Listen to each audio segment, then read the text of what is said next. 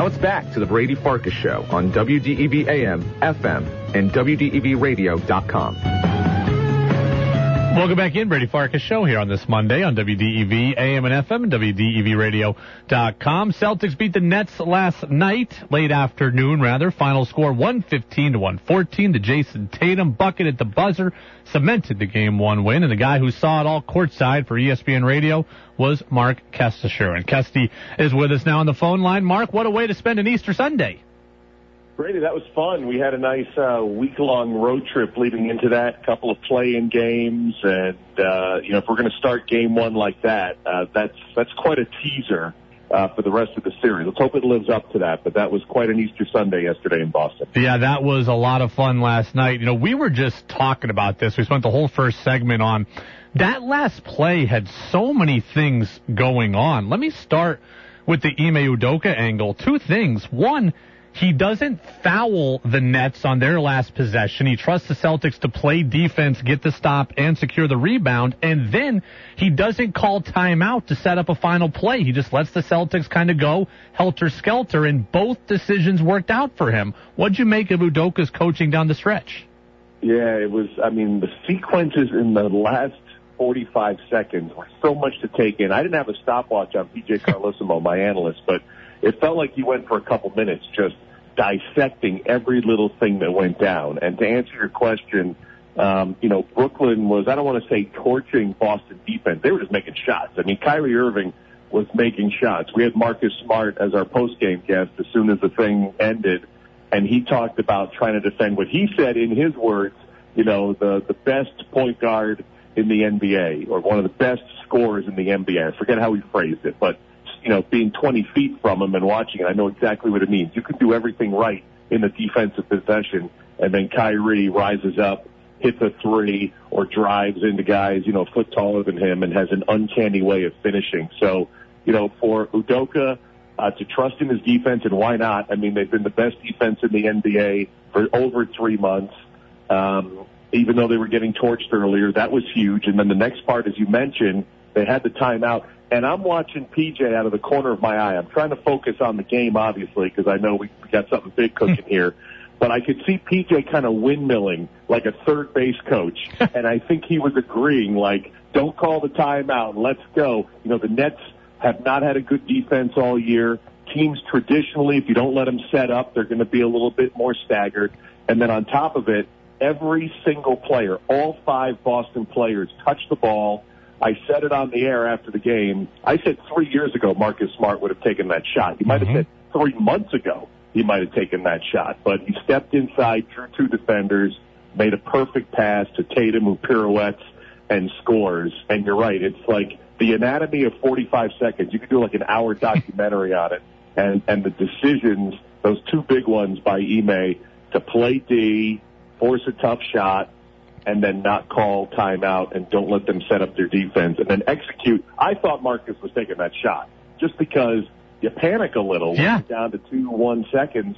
And these guys don't panic. I mean, not only did Tatum catch the ball, but he spun, extends the arm, and still gets rid of it, you know, before time expires. It was pretty amazing. You know, the Nets had a great stretch at the end of the first half to to get back and tie the game going into halftime, and they certainly had a great stretch in the fourth quarter. But overall, I thought the Celtics defense played really physical, and they did seem to make life difficult. I don't know that I've ever seen Kevin Durant turn it over like five times in a single quarter, which I think is what happened yesterday in the first. What did you make of the Celtics' physicality and their temperament on defense?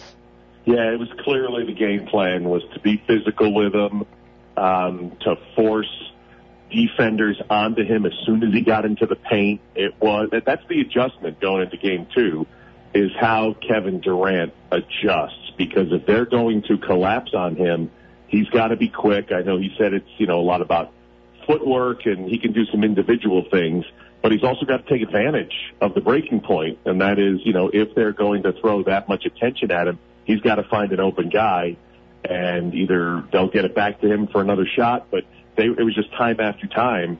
And in a very physical game in which the, the whistle seemed to blow every half second, he was, you could tell he was frustrated because there were times he thought that he was fouled and wasn't getting it called, but they never really adjusted. As you said, they got off a little bit in the uh, fourth quarter, quite a bit in the fourth quarter, and in the second they had that run as well. But it was just, it was not a typical Kevin Durant day. And I agree with him. There were some shots that popped in and out that he's used to getting that, you know, the rest of the league, uh, you know, would die for to be able to, you know, take tough shots and make them. Many of the ones he usually makes, he didn't yesterday. So I think he feels like some of that will even out, but I don't, I don't see how Ime Udoka goes away from that strategy because it worked so well in the first game. You know, it's well established on this show, Marc, that uh, I don't like ratings and I don't like power rankings and anything ranked, I'm not a huge fan of. So I can't believe I'm about to get sucked into this rabbit hole. But you mentioned what Marcus Smart said to you after the game. Last week, I think on Friday, Tim Legler said at ESPN that Kyrie is the most gifted offensive player in the NBA. You've seen just about all the great offensive players in the NBA. Where do you think Kyrie ranks on that list? Yeah, I mean, you're talking current NBA, right? Yeah. Um, I mean, he, if he doesn't have the best handle, he's, you know, top two or top three at best. I still think, and I know he's 37 years old, but I mean, Chris Paul is just an uncanny leader. I mean, he's not going to be that flash like Kyrie has, but if it's full package point guard, um, and it's remarkable at his age that he's had kind of this little second act here in Phoenix. You know, it's it, maybe it's apples to oranges, but they play the same position. Uh, but you know, Chris Paul, especially clutch time, consistent clutch time, last five minutes, tight game. You know, that's a guy who's been getting it done all season long. And you know, Kyrie has you know been off, he's been on, and, and you could say it's you know all about uh, not being a full time player until just a few weeks ago, and not even playing at all except for January. But I get your point though. In just in a vacuum, um, he's right there. If he's not one, you know, he's one A. And I think uh, Ime told us yesterday, a few hours before tip, you know, he called it craftiness. Like yep. I said, how do you describe Kyrie? You know, KD's got his height, his length, uh, his ability to hit shots from every, anywhere, and he said, Kyrie, it's craftiness because if he doesn't beat you with the long shot, uh, he's got the handle. He's not afraid to go inside. He's just got a way of contorting his body, finding a little open space among players, and that's that's what makes him so great, despite all the uh, you know the other stuff uh, off the court, and obviously now going back to places where he's played, and you know the folks in Boston certainly haven't forgot. So that's a whole other sub story to this series, which is just beginning. Marc Kestecher, ESPN radio broadcaster. He's on the call of Celtics and Nets. We had game one yesterday. C's won that game. He's here with us on the Brady Farkas show now. Let's get to Kyrie's comments after the game. And I'm going to do more of this in the six o'clock hour. I'll just tell you quickly my slant on this it feels hypocritical to me. On one hand, Kyrie is telling you he's offended by what is being said to him and he's reacting because he's offended. But then in the next breath, he's telling you all is fair in competition and it's all in good fun. The, both of those things can't be true from where I'm sitting. What you, what's your read on what Kyrie is saying? Well, I mean, I would like to know, and I said this yesterday, we have headsets on even during the breaks. We're not, you know, near where the fans were getting a hold of him. I want to know what's being said because to me that's part of the equation here too. I, I go to games as fans. I've brought my daughter to games as as a fan, and you know, to me there are limits and there are there's out of bounds. Uh, there's good old fashioned booing or you know you stink. I throw some other words in there, whatever. but you know when you there, there, I think there is a part where you go over the line. And it happens in every city in America. It happens in some cities more than others. And uh, if if you know it's being if it's over the line, which if it was, I think you know the players have been so empowered in the league that they would point out, security would come, and they'd probably be tossed. So I don't know if it's just it's too much and he's snapping, or you know what what the deal is. But uh, you know if if it's just good natured, old fashioned ribbing, um, I just think it's a bad look when you start cursing, and we heard some cursing in the break that caught through our microphones from him to the fans uh, if it's, you know, flashing the middle finger or the double bird that he's yeah. doing, it's not a good look. And he's going to get fined for that. If that hasn't posted already, it's going to post at some point today. I think it's, you know, no doubt there's going to be a fine there, but, uh, it's only going to get worse. I mean, that, someone pointed out to me, that was an Easter Sunday crowd. What's yeah. Wednesday night going to be like in Boston? How incredible is it what Al Horford brought to the table yesterday in the absence of Robert Williams? He's not a guy that we're going to talk about a ton today, but he was up in some rarefied air yesterday with what he did at the age of 35. Yeah, I mean, it's, you know, we talked about Chris Paul's second act. This second stint in Boston has completely rejuvenated him. I mean, he, he was, what did he go to Philadelphia? Then he ended up in Oklahoma City Yeah. after he left Boston. He's 35 years old and he just found the right team. And then not only is Robert Williams out, but Daniel Theis picks up the early fouls and has to go to the bench and he can still defend at a high level, you know, underneath the basket. He could still float out to the perimeter and hit a big shot. 15 rebounds and six of them on the offensive glass yesterday. So, uh, to me, that was pretty incredible and it was a very important part of what they're doing. And, and to pick up Tice was just a brilliant stroke, uh, for them to get him back. Probably was a mistake to let him leave in the first place, not even knowing what was going to happen with Robert Williams. So to have those two guys and specifically Horford, as you said, I mean, that, that was pretty remarkable and a big part of the game for the Celtics who needed just about every contribution he gave them.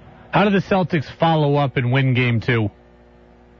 You know, I think they they they got to figure that Kyrie's not going to shoot as well as he did in spurts. Certainly not 18 in the fourth quarter. They just got to clean up their own game.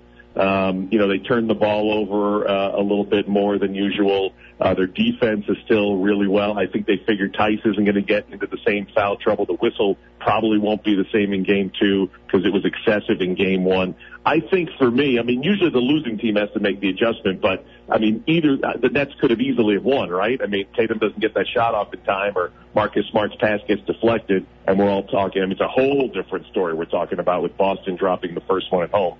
So I, I think the adjustment to me lays more at the Nets. I think the Celtics, you play, you play your game. You hope there's some parts that'll be better. They didn't get much contribution off the bench, uh, but to me, it's you know, will Kevin Durant make that adjustment? Because I figure they're going to play him similarly. And can Kyrie Irving uh, put up the same kind of numbers he did? Seth Curry was a non-factor. Bruce Brown was a non-factor. I don't, and, and Patty Mills was a non-factor. They were fortunate Claxton and Dragic played as well as they did.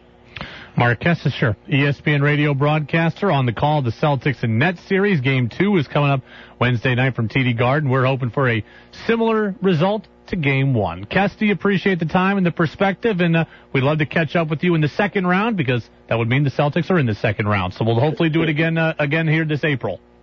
Well, good luck to all Celtics fans. I root for the close games, but uh, yeah, for uh, folks in New England, if they'd like to see a four-game sweep, uh, I'm behind them on that as well, and hopefully we'll chat in the second round if that's the case. I have no problem with that. Kesty, appreciate you. Thank you.